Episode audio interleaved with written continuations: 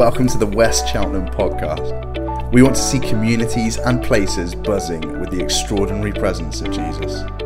Join us live on YouTube every Sunday at 10:30 a.m. We really hope you enjoy this message. Let us pray.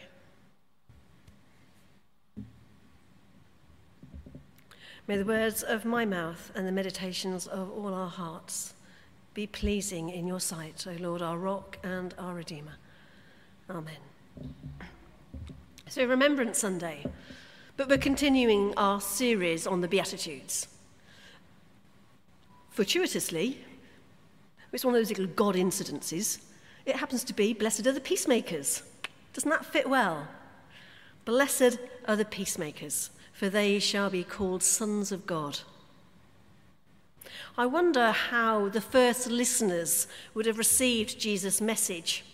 Is that amazing sermon on the Mount of Olives, challenging preconceived ideas and overturning the accepted societal norms.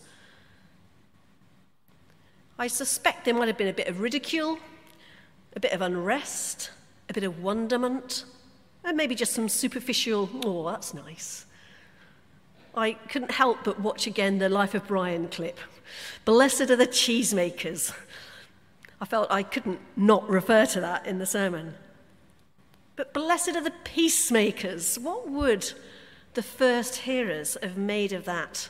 What were they imagined Jesus meant? Jerusalem and Judea were certainly familiar with strife and conflict Jesus ministered and spoke into an occupied territory, Roman overlords. Many of his audience at that sermon might have hoped that Jesus was here to bring peace by military conflict, conquest, that he would defeat the Romans and drive them out and set up a new kingdom. But that's not the sort of peace that Jesus was talking about. He gives peace not as the world gives. For this chapter of the Beatitudes Project, which is the resource we've been using in our hubs over this last term, the backdrop for this Blessed are the Peacemakers is the current conflict in Israel and occupied Palestine, com commenting on the irony of such unrest and violence in the homeland of the Prince of Peace. I think it's been particularly poignant that in recent weeks, with the escalation of violence and then a couple of weeks ago, the election of the far right coalition government in Israel, who seemed to incite more hatred and distrust and injustice and the consequent violence. Stu G, the ex Delirious band member who masterminded the Beatitudes Project and narrates the films, he visited the Holy Land and he met groups who were working towards peace including a group of women from both sides who had lost children in the conflict, and they didn't want more lives taken in the name of their children. And so together they were working to make peace. Stu speaks of witnessing Israel's security walls that infringe the Palestinian territories and make the point, makes the point that the peacemaker walks around the security wall beyond the safety and enters the contested space. The peacemaker needs to be brave, to take risks, to be prepared to enter the space where the bullets fly. It may be potentially dangerous. Ewan and I had the privilege of visiting the Holy Land in 2016. It was a trip that was organised by CMS and led by a Palestinian Christian we gained really valuable insight into the troubles and the injustices, which are the daily experience of many who live in that contested space. We met people and heard stories. Both sides have narratives, as in any conflict, that usually make them feel the victim, that induce fear and suspicion. Narratives lead to stereotypes which sadly are reinforced by the media. Stereotypes that dehumanize and demonize the other. So people hate by hearsay. While we were there, we had a wonderful opportunity to meet some amazing people of peace, peacemakers, people who, because of their faith in Christ, were determined to do things differently, looking for an alternative to fight or flight, which is often the human response. In that reading we heard, I chose it actually at least a week before I prepared my sermon, and I, there's a couple of parts that just really spoke into what I'd uh, prepared for Blessed are the Peacemakers. And this is one of them that Jesus does things differently. He doesn't fight or flee away when confronted with this conflict between the crowds and the woman caught in adultery. He does things differently. There's a particular charity that we spent some time with called Musalaha. It's Arabic for reconciliation. And it's a group that take Jesus' manifesto message of blessed are the peacemakers to heart. They say you can't escape the issues that divide, but maintain that truth and justice are unavailable outside of reconciliation. Enemies need to come together because they disagree before you be- can begin to resolve the issues. They run uh, a desert experience in which they bring groups of young people um, from Israel and Palestine, Christian, Jew, Muslim young people. They also did it with groups of adults. They bring them together and they take them out to the desert for a week. It upturns the power dynamic because each of them is facing vulnerability and they become dependent on the other. Most importantly, they get to put a face to the enemy as they hear each other's stories and get an understanding of where they're coming from. Seeing the face of the enemy is really the only way to begin to love your enemy, as Jesus commanded. In that reading, Jesus sees differently. He saw the woman differently to how the crowd saw her. He saw the crowd differently to how the woman saw them. If we put a human face to the enemy, it changes the way we interact with them.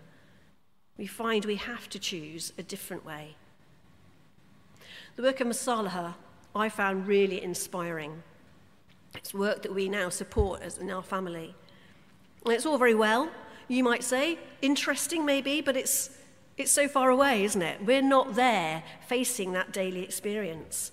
And even if you look on the news, you have to go searching to find about what's going on there. It's never the headlines. And it feels like such situations don't really touch us, feel detached, and it's hard to imagine what it's like. So, how can we realistically contribute to making peace in such places? With such complicated political and religious histories. We can support financially those sorts of charities that are seeking peace. We can become aware of the situation, understand and familiarise ourselves with the issues so that we can raise awareness with others and bring political pressure to bear. And there are plenty of organisations that do that that we can support. And we can pray. And I don't mean just to tack that on the end as a last resort, it's a significant, important contribution. Prayer makes a difference. Think of similar situations in the world in our lifetime um, where Christians have been at the forefront of movements and maintaining a background of prayer. I think of the end of apartheid in South Africa, with Desmond Tutu being at the forefront of that. The collapse of communism, symbolized by the Berlin Wall coming down. You may feel your own prayers are pathetic, just a, a drop in an ocean. But I'm reminded of those verses in Revelation. There's the angel with the, the golden censer filled with incense and the prayers of the saints. And God commands the angel to throw the censer down on the earth, and there is thunder and lightning and earthquakes and all sorts. And I get the sense that the prayers of the saints are being collected, and at the right moment, with the critical mass of prayers that have been collected, God is then throwing them down and making a difference on this earth. It may sometimes feel that we have to wait a long time, but we should keep on praying for peace. What about closer to home, though, where we can have a bit more of a practical impact?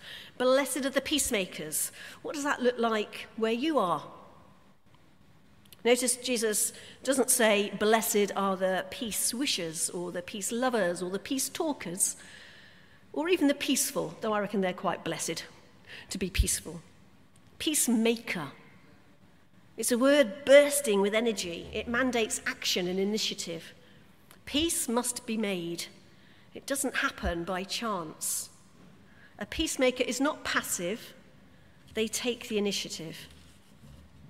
Being a peacemaker is not avoidance of strife or appeasement of parties or even accommodation of issues. For those of you that are into the Enneagram, and I know there's a few here, you may think of the type 9. They're called the peacemaker. Sometimes I've been described as a type 9. I'm not entirely sure what I am. I'm sometimes two or three different types. But I thought I liked being a peacemaker until I read the description of what the peacemaker is. The peacemaker of the type 9 doesn't like conflict, so they avoid it. They don't make peace. I think they should be renamed the peace lovers, maybe, rather than peacemakers. The person who glosses over the problems, acting as if everything's all right when it's not, denying that a problem exists to begin with, or appeasing the bully, is not a peacemaker. Such passive tactics may delay excessive strife for a time, but they also cause unresolved issues to grow and resentment to take root. To be a peacemaker means to take the initiative in addressing conflict. Entering the contested space, bringing enemies face to face.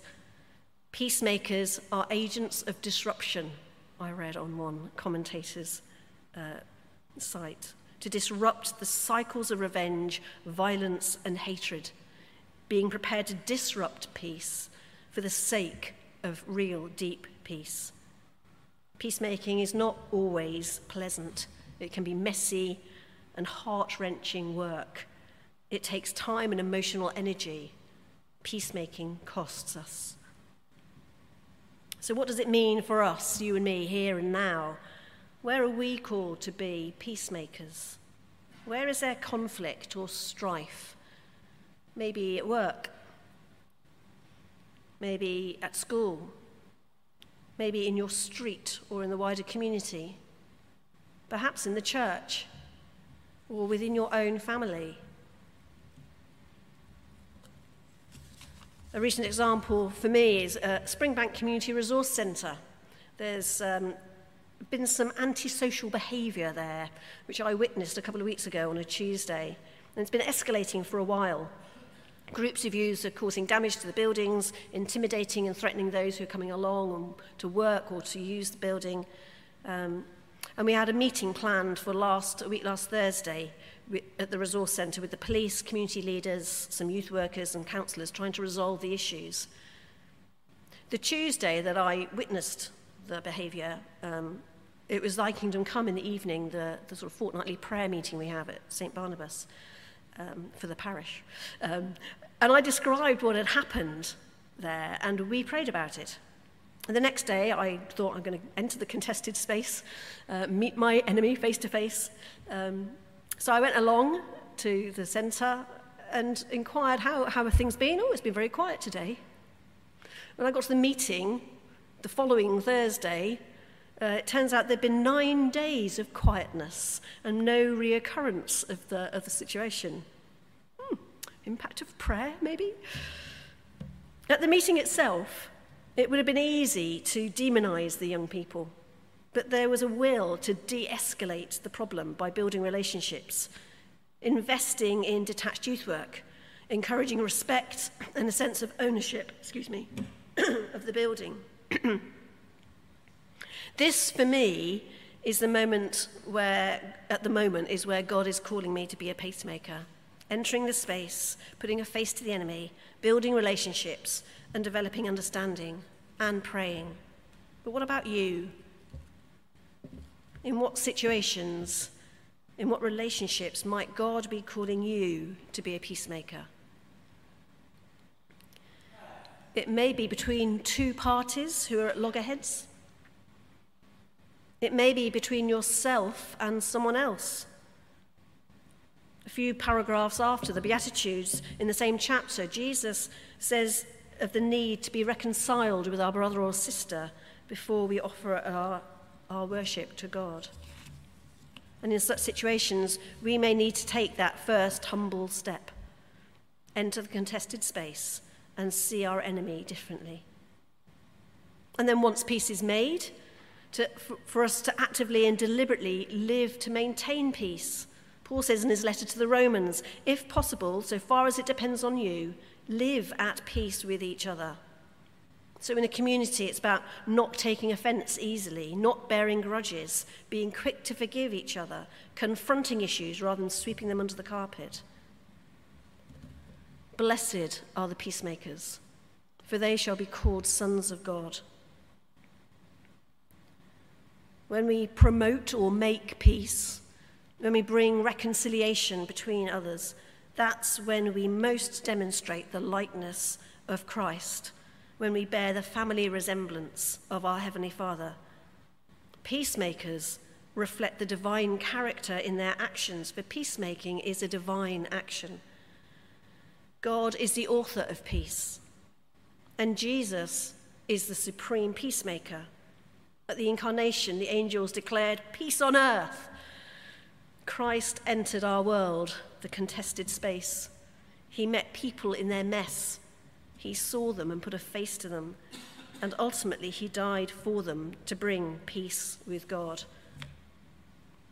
In Colossians, Paul says that through Christ, God was pleased to reconcile to himself all things by making peace through his blood shed on the cross. One commentator says, What does it look like when God comes face to face with the violence of humanity? He submits to it on the cross, he humbles himself. It reminded me of that beautiful hymn in Philippians chapter 2, where it talks about Christ being in very nature God, did not consider equality with God something to be grasped, but made himself nothing, taking the very nature of a servant and being made in human likeness and being found in appearance as a man, he humbled himself by becoming obedient to death. Christ is self giving for the sake of others, and we're called to emulate him and his attitude. Paul says, Be of like mind. We need to pour out ourselves for the sake of others, freely give the love and mercy that we have received, take the risk, enter the contested space, and see differently one more element of being a peacemaker. It's not only reconciling people with each other or making peace ourselves with others, with our personal enemies, but is about reconciling humans to God. Paul, in his second letter to the, to the Corinthians, says God has called us to be Christ's ambassadors and given us the ministry of reconciliation. It entails spreading the gospel news that all people can have a restored relationship with God through Jesus Christ. God has done the work of reconciliation, He's taken the initiative, but He calls us to cooperate with Him to bring people into that peace. He wants to partner with us in mission and evangelism, spreading the word so that others will turn and follow Him and know His peace for themselves. And finally, just to refer back to the Beatitudes Project um, they listen to a Palestinian farmer who is daily threatened by the encroaching Israeli settlers. And he says, You can't offer the gift of peace if you don't know peace yourself. I've spoken of that peace before. I've spoken about shalom. You can catch it. I think it's still a recording online if you'd like to listen to that again. We need to know the peace of God in our hearts if we are to be a peacemaker. And so may the peace of God, which passes all understanding, be upon you and fill you. In the name of Jesus. Amen. Thanks so much for listening. To hear more messages like this, make sure you subscribe so that you don't miss out. If you want to find out more, head to westchelt.org.uk or search West Chelt across social media. We love you. We can't wait to see you again.